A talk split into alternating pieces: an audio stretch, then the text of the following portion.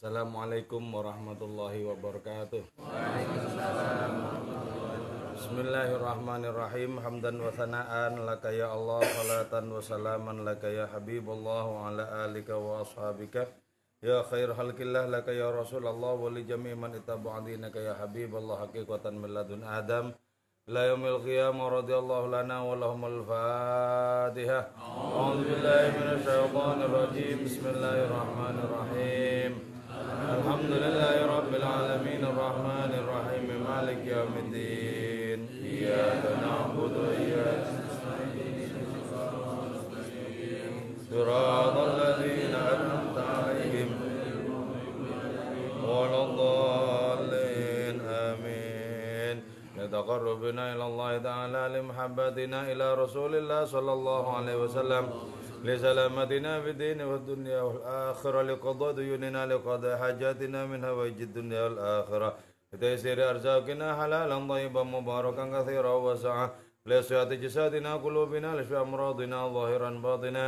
لدم البلايا والمحن والفتن والأمراض الأسقام لمنافعنا لمصالحنا لأهل بيتنا وأولادنا وذرياتنا وجوارنا أصدقائنا جميع المسلمين والمسلمات والمؤمنين المؤمنات الأحياء منهم والأموات والأعز الإسلام والمسلمين بجودك يا الله بشفاعة نبيك يا الله ببركة أوليائك يا الله بأسرار الفاتحة. أعوذ بالله من الشيطان الرجيم. بسم الله الرحمن الرحيم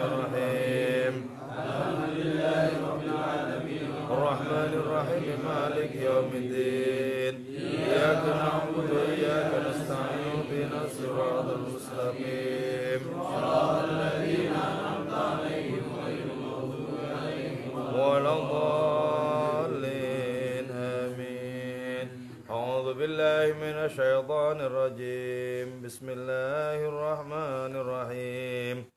ومن الناس من يعجبك قوله في الحياة الدنيا ويشهد الله ويشهد الله على ما في قلبه وهو ألد الخصام. ومن جملة الادab dan ialah termasuk adanya sopan santun tata krama al maudu'ah yang diletakkan fikum pada kalian biwad'illahil mudabbir dengan meletakkannya Allah Subhanahu wa taala al mudabbir yang maha mengatur li umurikum bagi urusan-urusan kalian al muhadzib yang melembutkan li akhlaqikum bagi akhlak-akhlak kalian al ijtinabu adapun menjauhkan diri anil julasa isu dari kawan-kawan yang buruk. Lidzalika karena itu khataba menyatakan Allah Subhanahu wa taala nabiyahu terhadap nabinya Allah sallallahu alaihi wasallam imtinanan saraya memberikan karunia alai atas itu nabi wa irsyadan dan memberikan petunjuk lakum bagi kalian faqalah maka berfirman Allah jadi di antara sikap sopan santun di antara tata krama yang diproyeksikan untuk kita semua manusia oleh Allah Subhanahu wa taala yang Maha mengatur urusan-urusan kita dan senantiasa mendidik agar akhlak kita menjadi semakin luhur, semakin lembut. Apa itu? Yang diperintahkan kepada kita adalah menjauh dari kawan-kawan yang buruk, dari orang-orang yang kira-kira memberikan pengaruh buruk kepada kita. Buruk di sini tentu saja ukurannya itu adalah ukuran agama kita. Jadi orang-orang yang memiliki potensi untuk semakin membuat karat rohani kita, untuk semakin membuat tidak jelas adanya keislaman keimanan kita, itu kawan-kawan begitu. Kalau kita masih gampang terpengaruh oleh mereka kawan-kawan seperti itu itu mestinya dijauhi. Bukan apa-apa. Itu untuk keselamatan diri kita. Karena sebenarnya Allah itu itu setiap saat kan sebenarnya mendidik kita lewat ajaran agama Islam ini bagaimana akhlak itu menjadi semakin lembut menjadi semakin luhur Nah, hal yang berlawanan dengan adanya keluhuran akhlak itu, misalnya bergaul dengan orang-orang yang buruk perangainya, itu dilarang. Dilarang. Kecuali kalau kita sudah tak terpengaruh lagi oleh keburukan-keburukan orang lain, gak masalah. Kalau tak terpengaruh. Kalau yakin, aku yakin bahwa kita bisa mempengaruhi mereka dan bukan mereka mempengaruhi kita, oke, okay, dipersilahkan, boleh, gak masalah. Nah, Allah Subhanahu wa taala menyatakan kepada nabinya tentang orang yang memiliki pengaruh buruk itu. Itu dengan menyatakan minan nasi ialah termasuk manusia al majbulin yang dicetak alal bughdi atas adanya kebencian wan dan hipokrisi. Ada orang-orang yang memang condong ya, condong untuk membenci, untuk tidak suka kepada orang-orang baik. Jadi memang semacam ketakannya itu dekat ke sana. Ada orang-orang yang gemar itu, melakukan adanya kemunafikan, kebohongan itu dan lain semacamnya. Jadi ada orang-orang yang memang ke sana lebih dekat ketimbang kepada kebaikan.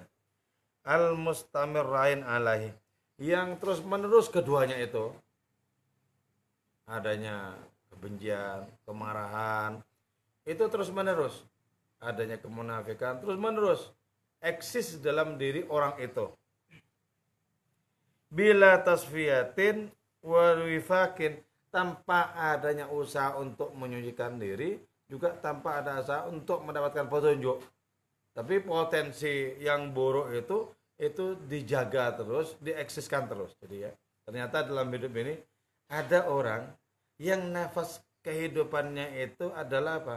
Kebencian.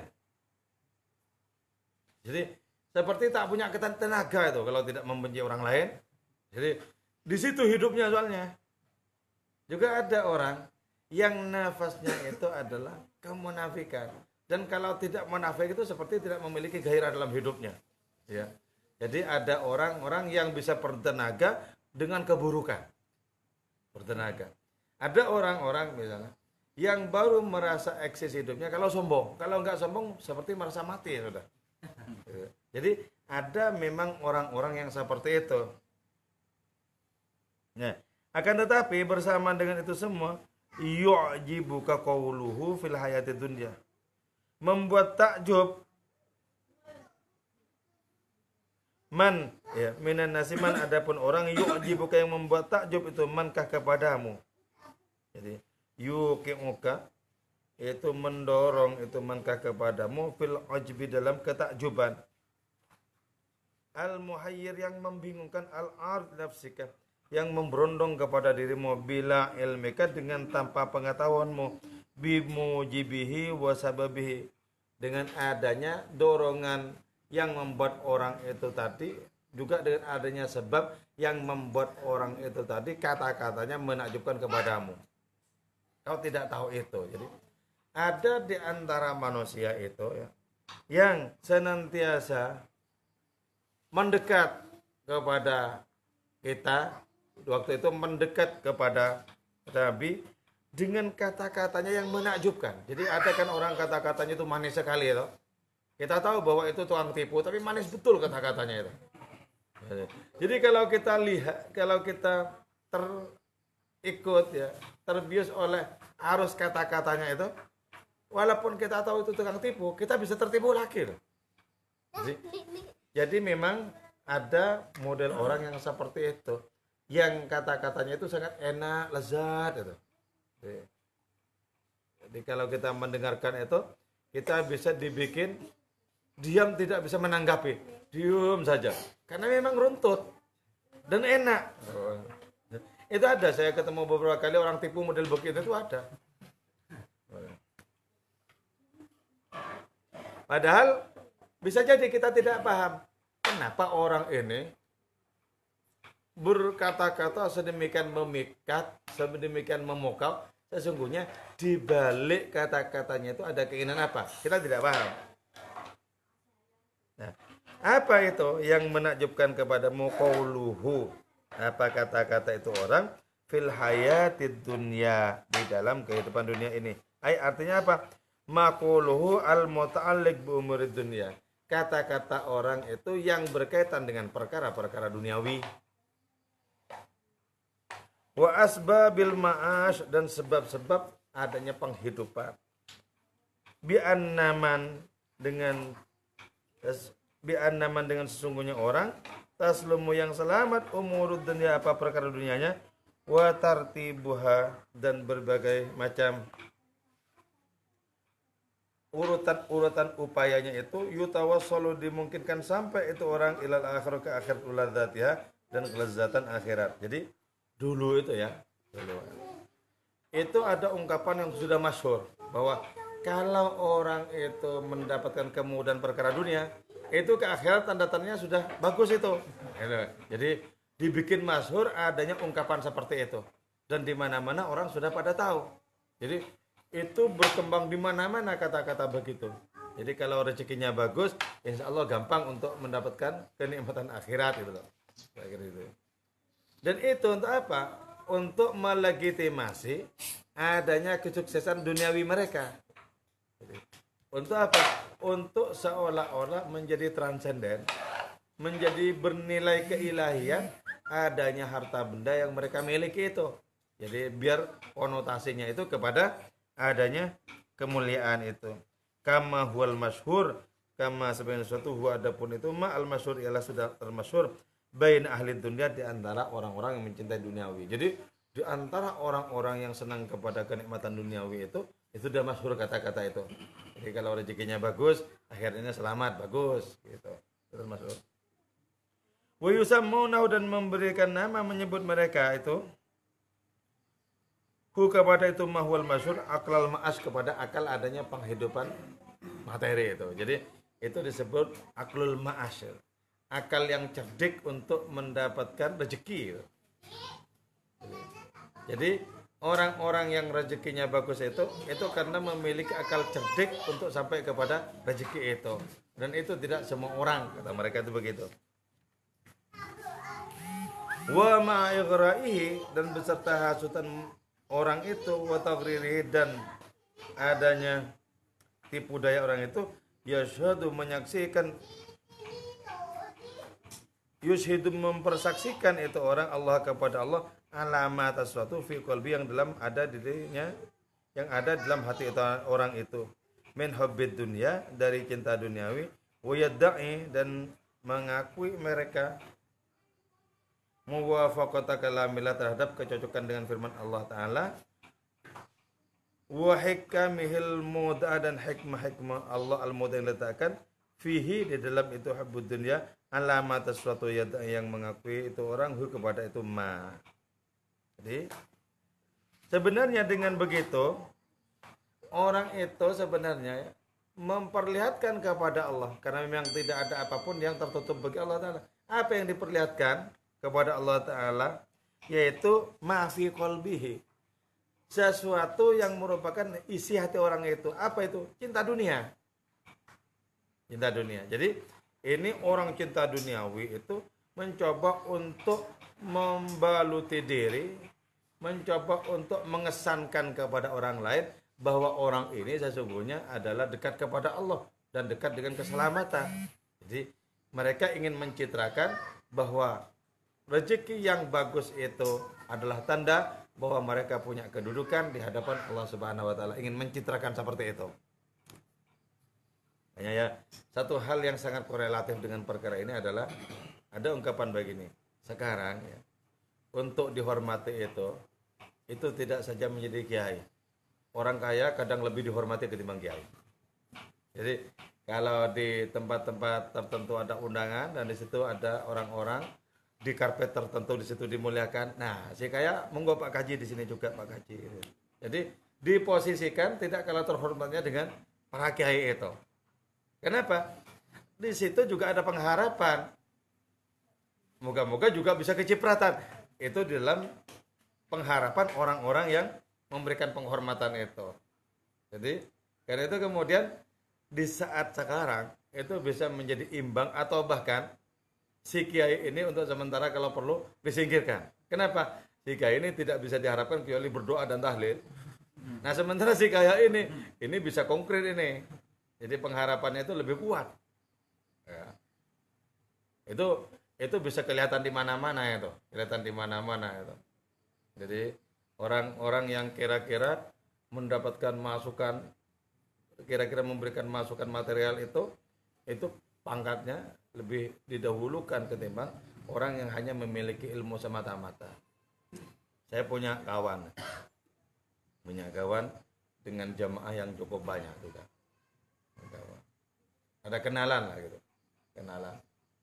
Nah, si kawan ini, ya, si kawan ini, karena ada pejabat-pejabat yang mau datang, ini dikasih tempat tersendiri. Nah, untuk sementara, yang kayaknya itu diminggirkan dulu. Untuk apa? Itu kalau bisa untuk ngambil hati. Tapi ternyata pejabatnya lebih pinter. Ke sana nggak ngasih apa-apa. Nggak ngasih apa-apa. Setelah itu langsung di blacklist sama kawan ini. Wis, gak usah kalau begitu. Coba kalau misalnya apa yang diharapkan itu menjadi kenyataan, itu bisa eksis, bisa langgeng di situ. Itu, ya. itu berarti apa? Tumbuh di sini adanya kecintaan kecintaan duniawi itu zaman sekarang sudah mulai bergeser bergeser bergeser begitu tidak sebagaimana dulu maka karena itu la tafal janganlah lalai engkau Muhammad anhu terhadap itu orang wala tasma dan jangan dengarkan kau Muhammad kalau kepada kata-kata orang itu jadi kata-katanya enak lezat nikmat dan orangnya juga memiliki pengaruh, memiliki jabatan, memiliki harta benda. Kan. Kita itu kan bisa terkecoh dengan misalnya begini. Kalau orang ini hatinya bisa kepegang, nanti manfaatnya kan banyak. Kan. Ternyata apa? Orang ini ternyata ular. Nah, ternyata orang ini sesungguhnya memiliki niat yang keji dalam batinnya. Bagaimana ini bisa ditutupi kebenaran, bagaimana bisa dikuasakan, bagaimana dijadikan alat kampanye dan lain semacamnya. Makanya Allah Ta'ala menyatakan, jangan kau lalai Muhammad, jangan kau dengarkan kata-kata orang itu. Wahua adapun itu orang, aladul khisom ialah sangat kuat sekali pertikaiannya. Jadi sebenarnya batinnya itu bertikai dengan kebenaran. Batinnya itu ingin mengalahkan kebenaran. Ingin mengalahkan cahaya petunjuk. Itu batinnya begitu. Orang ini pintar masuk dalam kalangan orang-orang beriman itu kata-katanya itu bernuansa keimanan. Nuansa keimanan, Bu. Ini kan seperti apa ada binatang gitu ya. Binatang yang menyerupai berbagai macam warna yang dihinggapi itu. Bunglon itu Jadi bunglon dalam bentuk manusia itu uh, bisa berbahaya itu. Misalnya itu ya, ke sini. Ya, ya. Padahal dia punya maksud tersentuh ya pura-pura ngomong ma'rifat, mahabbah semacamnya. Padahal dia ada maunya itu. Dah, rasakan coba. Begitu hambarnya kata-kata seperti itu nanti. Tapi kalau kita hanya mendengarkan ungkapan-ungkapannya, enak juga ini. Bisa juga ini. Jadi ternyata orang seperti itu sudah mempersiapkan diri untuk seribu muka bagi seribu keadaan. Jadi masuk di sini cocok, situ cocok, sini cocok, situ cocok. Cocok jadi caleg ya. Nanti pendukungnya banyak. Itu cocok, sini cocok, itu cocok ya. Nah, Allah Ta'ala mengatakan, jangan kau dengarkan itu. Itu ngelantur itu sebenarnya. Jangan kau dengarkan. Isi hatinya tidak sama dengan kata-katanya. Nah, ini loh ya. Yang menciptakan kebenaran menjadi batal itu seperti ini. Misalnya ya, lahiriahnya memberikan mau itu hasanah. Ini, ini, ini, ini, ini, ini. Batinnya amplop. Woi. Batal itu. Sebenarnya batal itu kan. Jadi itu cuma enak itu. Pengaruhnya apa? Uang kepada dirinya saja nggak berpengaruh apalagi sama orang lain. Batal itu sebenarnya. Nah, itulah sebabnya ironi zaman ini adalah bahwa di mana-mana disampaikan mau itu hasanah, di mana-mana kebenaran disampaikan, tapi moralitas tidak menjadi semakin mulia semakin anjlok, anjlok, anjlok, anjlok. Kenapa? Karena berbagai macam ungkapan kebaikan itu pun juga dijadikan profesi. Mau itu hasanah dan lain semacamnya menjadi profesi. Tidak dalam rangka ingin betul-betul akrab dengan Allah Ta'ala, bukan. Tapi apa? Harta benda materi yang bisa kudapatkan dengan berceramah seperti ini. Hambar. Bahkan ada yang memang terang-terangan antara perilaku dengan kata-katanya memang nggak nyambung. Terang-terangan. Wong yang tidak terang-terangan saja, yang ada cuma pengharapan dalam hati saja begitu, itu batal loh. Apalagi kalau terang-terangan tidak nyambung antara tindakan dengan kata-kata. Mau mencari orang seperti Syekh Abdul Qadir Jailani yang menyatakan bahwa Ad'ukum ilallah lali aku ngajak kepadamu kepada Allah bukan untuk mengakui diriku. Itu udah jarang. Semakin jarang. Yang murni misalnya. Yang murni untuk Allah Ta'ala. Tanpa ada penghormatan kepada orang yang menyampaikan kebenaran atau itu. Itu jarang. Katanya karena itu kata Syekh Sulaiman Ad-Darani itu begini. Kenapa? Ulama-ulama terdahulu itu memiliki dakwah yang efektif tuh ngajak orang langsung. Karena dulu kan kalau misalnya para sufi zaman dulu itu seperti Syekh Abdul Qadir tuh misalnya. Itu kalau berceramah itu ya dari saking ikhlasnya dan orang-orang terpengaruh oleh keikhlasannya itu setiap kali ceramah itu 500 orang bertaubat gitu langsung ada beberapa orang masuk Islam. Itu kan pengaruhnya luar biasa. Kenapa? Memang tidak ada embel-embel apa pun memang. Murni untuk Allah Ta'ala. Nah, sekarang kata saya Sulaiman Ad-Darani, orang-orang itu berceramah bukan bagaimana mengagungkan Allah, tapi mengagungkan si penceramah itu.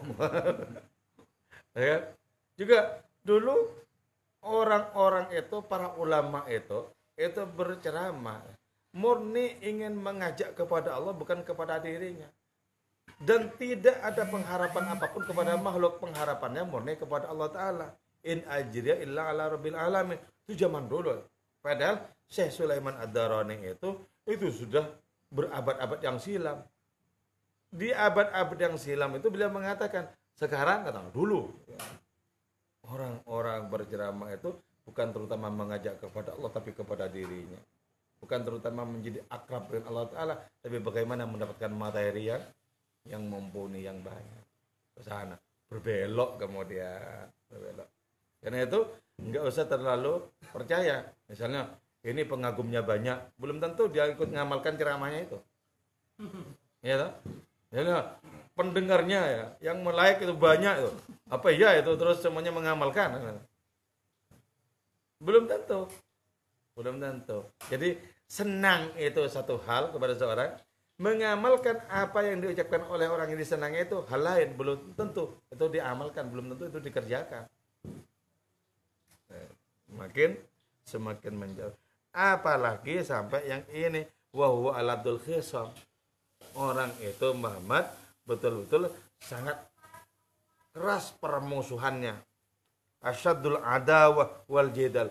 Sangat sengit perdebatannya. Maka bersamamu wa aman dan berserta orang tabi ayam mengikuti mankah kepadamu minal mu'minin dari kalangan orang beriman.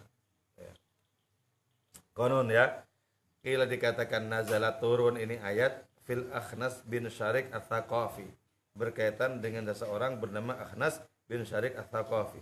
Wa kana ada itu Akhnas bulaghaim ya ahli balaghah. Jadi omongannya memang indah, memang lezat.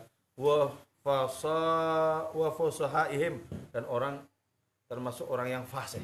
Jadi, omongannya itu indah, fasih. Orang mendengarkan itu bisa terkesima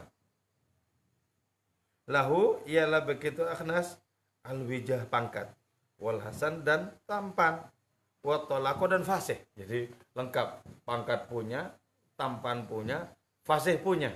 Yang nggak punya itu keimanan jadi kalau luarnya itu sudah lengkap sudah memenuhi syarat. Ya taraddadu mundar mandir itu akhnas ilan nabi terhadap kanjeng nabi Muhammad SAW wa yusahibu dan berkawan mau beserta nabi. Wuyudhiru dan menambahkan Anas al-mahabbah kepada cinta wal ikhlas keikhlasan. Jadi auranya itu main teaternya itu itu pandai sekali. Jadi auranya itu keikhlasan, cinta. Tuh. Padahal di sininya beda. Tuh. Jadi itu ya kalau penampilan dramatikalnya itu betul-betul andal begitu. Fase terus menampakkan seneng sama Nabi. Kalau tidak kena jenengan Nabi saya, begitu pokoknya seneng. Ungkapan-ungkapannya itu menunjukkan keberpihakan kepada kepada Nabi itu. Dan mengaku al iman terhadap keimanan. Jadi mengakui apa uh, dirinya itu menyatakan itu beriman, padahal tidak. Ini saya datang ke sini digerakkan oleh keimanan. Wal ingkiat dan merasa tersambung dengan Nabi. Jadi, itu akhnas orang yang cerdas orang berpangkat orang tampan orang punya bonto dan orang itu juga fasih. Fasih. Tapi ternyata wa idza tawalla dan apabila telah pulang adbara itu menyingkir. Min indi dari sisi Nabi sa'a maka bertindak itu akhnas fil ardi di bumi al maudhu alil islah yang diletakkan untuk adanya perbaikan wa ta'mir dan meramaikan liufsida untuk memberikan untuk melakukan keburukan untuk merusak. Itu ahnas fiha itu di bumi. Banwa il fasadat dengan berbagai macam pengerusakan Wa min jumlati dan ia termasuk adanya pengerusakan itu anas sungguhnya itu anas yuhlika menghancurkan anas itu al harsa kepada tanaman. Wa nasal dan tumbuh-tumbuhan. Jadi ternyata orangnya walaupun fase begitu itu tanaman teman dirusak di kalangan orang-orang beriman itu ya. Bizulmi dengan kezaliman wal fusuk dan kefasikan wal asyan dan kedurhakaan. Al mutajawiz yang melampaui lil haddi bagi adanya ketentuan. Mithlul zina sebagaimana berzina. Wakot etorek dan menjadi begal. Wal khuruj dan keluar. Keluar itu dalam rangka Untuk menguasai alal wulatil qaimin atas penguasa-penguasa al-qaimin yang menegakkan bihududillah dengan ketentuan Allah. Al-muqimin yang mengukuhkan biahkamihi dengan hukum-hukumnya Allah Ta'ala. Jadi ternyata apa? Orang yang tadi memperlihatkan adanya kefasihan adanya keimanan adanya keislaman yang kata-katanya itu biar bisa diterima oleh kanjeng Rasul itu ternyata apa? Orang itu melakukan berbagai macam kerusakan. Karena memang kata-kata itu tidak sama dengan hatinya. Terus orang itu senang melakukan adanya perbuatan dosa zina menjadi begal mendatangi para penguasa bagaimana bisa mendapatkan apa yang bisa didapatkan dari mereka.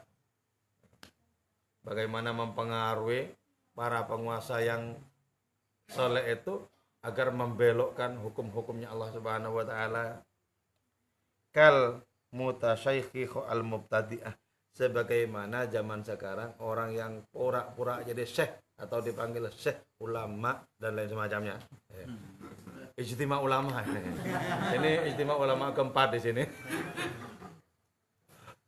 al mubtadi yang mengada-ngada alladzi dhaharat yang tampak fi hadil umat di umat yang sekarang ini kata Syekh Abdul Qadir Jilani. Jadi sekarang itu juga begitu kata beliau. Ada orang yang nggak tahu apa pun ilmu agama hanya dengan bekal sorban dan penampilan yang seolah-olah syekh tampil kemudian memberikan fatwa. itu dari zaman dari zaman dulu begitu begitu itu. Sudah dari zaman dulu. Dengan untuk apa? Bi'ifsadi aqaidi du'afa'il muslimin. Untuk apa? Untuk merusak akidahnya orang-orang yang lemah dari kalangan umat Islam. Untuk merusak itu. Nah sekarang kalau orang tidak betul-betul paham ya, kan bingung loh. Wong semuanya sudah bernama ulama ya. Bingung.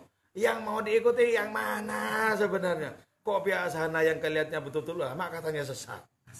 Kok katanya munafik? yang mana? Jadi nggak usah kaget kalau di Facebook atau di mana, moga-moga yang jadi presiden itu adalah yang didukung oleh ijtima ulama. Itu, itu udah nggak usah kaget begitu begitu itu, nggak usah kaget. Itu pasti konotasinya ke mana ke mana udah jelas itu sebenarnya. Kok tiba-tiba bermunculan itu ulama-ulama di zaman pilpres seperti ini? Nah, sebelumnya dari mana sebenarnya? Ada di mana sebenarnya sebelum itu? Jangan-jangan baru keluar dari gua langsung jadi. Nah, itulah. Jadi eh, hal-hal mengagetkan seperti itu itu sudah dari zaman dulu, dari zaman Syekh Abdul Qadir Jailani. Ya. Jadi karena itu sekarang itu tidak usah silau dengan model penampilannya, kopiahnya kayak apa. Enggak usah silau itu. Kita itu harus melihat kualitas. Kualitas. Jadi jangan terpengaruh kalau orang suka nonton TV, orang tidak memiliki filter yang bagus bisa terpengaruh. Gitu. Terpengaruh. Padahal itu itu ulama-ulama hoax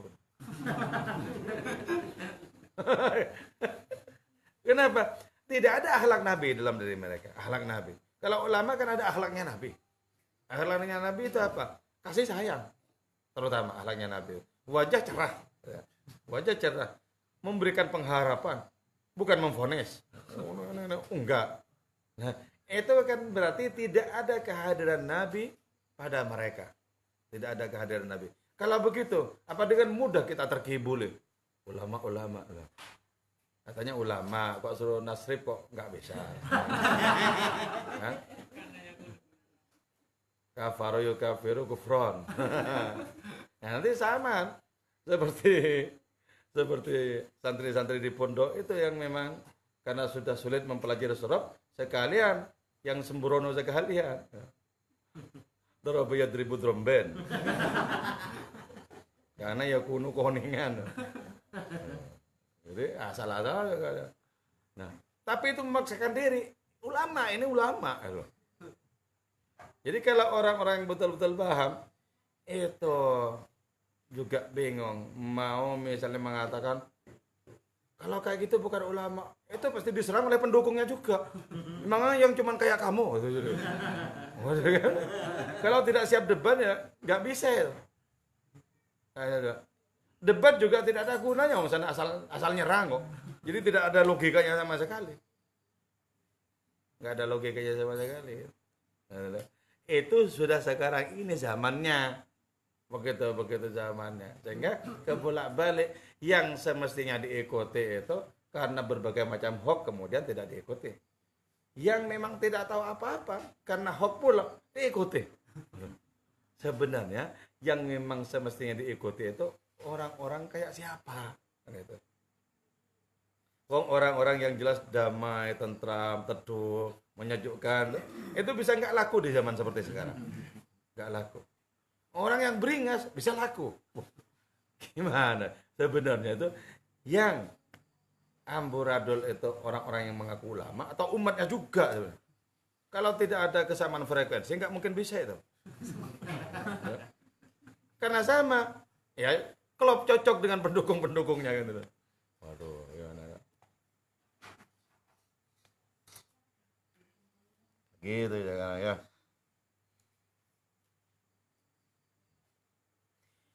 Me, merusak ya, merusak akidah orang-orang Islam yang lemah. Jadi akidahnya lemah itu bisa rusak karena hok-hok yang seperti itu. Bisa rusak karena itu ya bisyaykhuha wa targhibim ilal bidah ya. Bisyaykhuha dengan adanya pengangkatan ya syekh-syekh baru itu. Syekh-syekh baru. Kalau di Indonesia kan bukan syekh ya, nah, tapi ulama ya. Ulama. Orang yang nggak pernah sama sekali mondok tetap bisa jadi ulama. Padahal mondok nggak pernah ngaji bandongan ngaji apa nggak pernah langsung jadi ulama jadi sekarang itu betapa sangat mudah menempelkan sesuatu itu. Tempel, udah. Tempel. Jadi seolah-olah dengan ditempeli ulama, terus jadi ulama. Seolah-olah dengan adanya penampilan yang seperti ulama itu, terus jadi ulama. Dulu katanya gini ya, kalau kayak Haji Ali Maksum itu kan sangat sangat sangat sederhana lah, nggak penampilan wah sebagai seorang kiai itu loh biasa. Bahkan santri-santrinya memanggilnya Pak Ali bukan Ki Ali. Tapi ilmunya tabahur ya mensamudra beliau itu. Nah suatu saat kedatangan seorang santrinya dari sebuah daerah di Jawa Tengah itu. Mbak Ali itu lupa rupanya. Uh, jenengan dari mana? Saya dari nyebut tempat di Jawa Tengah sana. Memang baru sekarang ke sini. Dulu saya mondok di sini. Nama saya ini sebutkan. Waduh aku pangling. Oh, kamu pakai seragaman wali songo.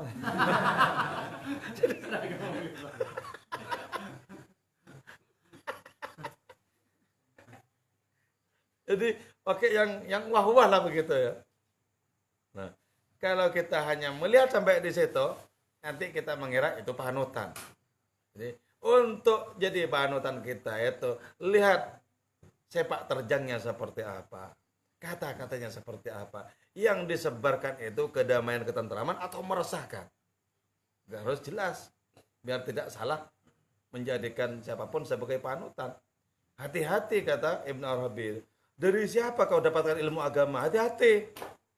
Jangan-jangan dari orang-orang yang membaptis diri mereka sebagai ulama tapi bukan ulama itu. Nanti nanti kalau berguru kepada orang seperti itu, perangai kita, ahlak kita tidak jauh dari mereka mendelik-mendelik. Jadi harus harus jelas lah.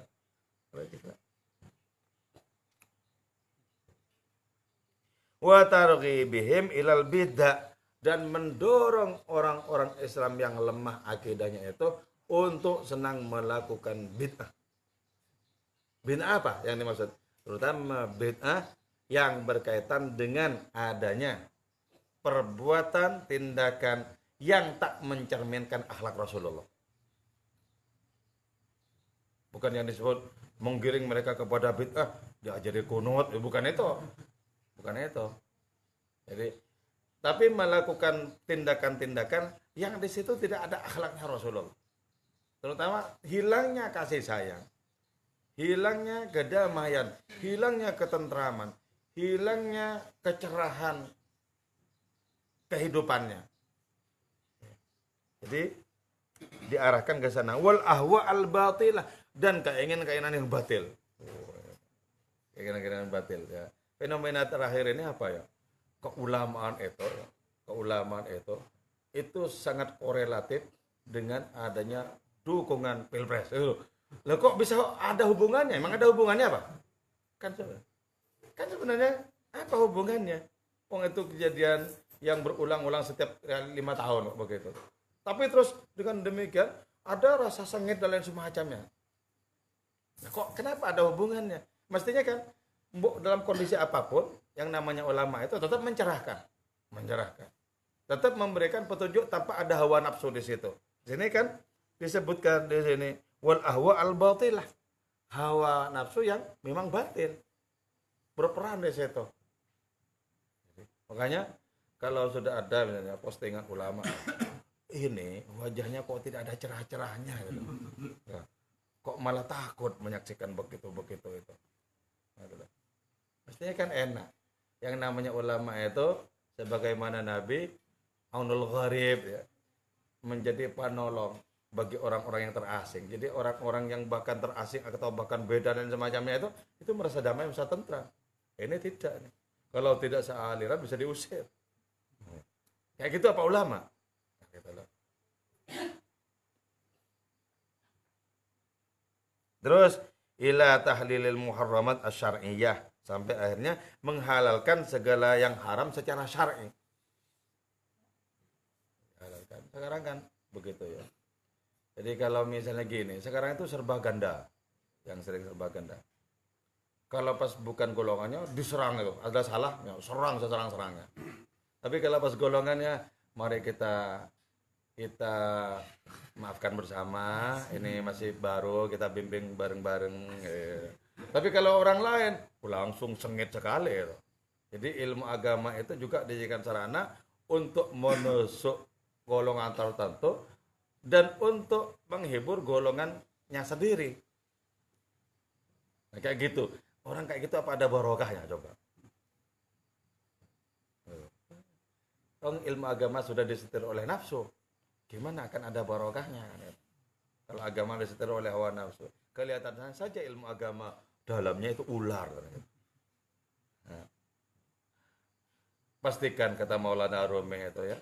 Pastikan. Engkau mendapatkan ilmu agama dari orang yang batinnya itu adalah taman bunga. Bukan mendapatkan agama dari orang alim yang dalamnya itu adalah ular. Oh. Ular itu berbahaya. Jadi kalau ada ular itu berceramah, jangan dekat-dekat itu. Nanti disembur gimana?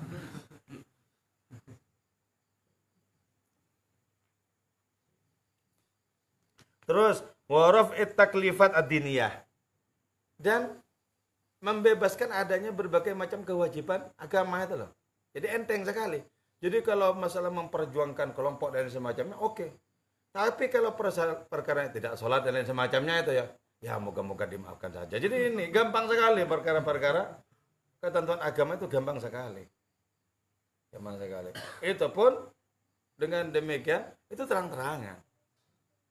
Terang-terangan.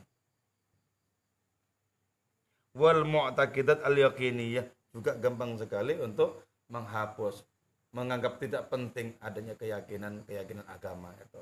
Jadi Berarti apa? Murni agama itu hanyalah bungkus, murni hanyalah merupakan kendaraan untuk melampiaskan nafsu.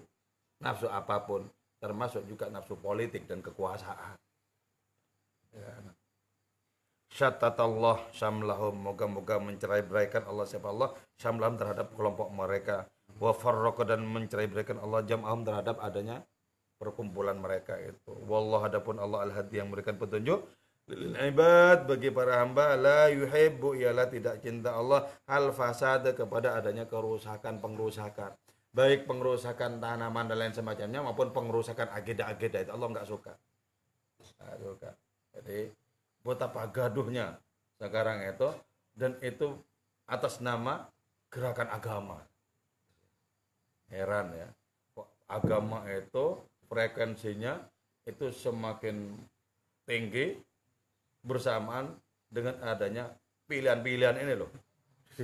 Seolah-olah agama itu menjadi bagian penting dari adanya pilihan-pilihan itu. Kalau tidak begitu, nanti tidak ada pengikutnya dan lain semacamnya.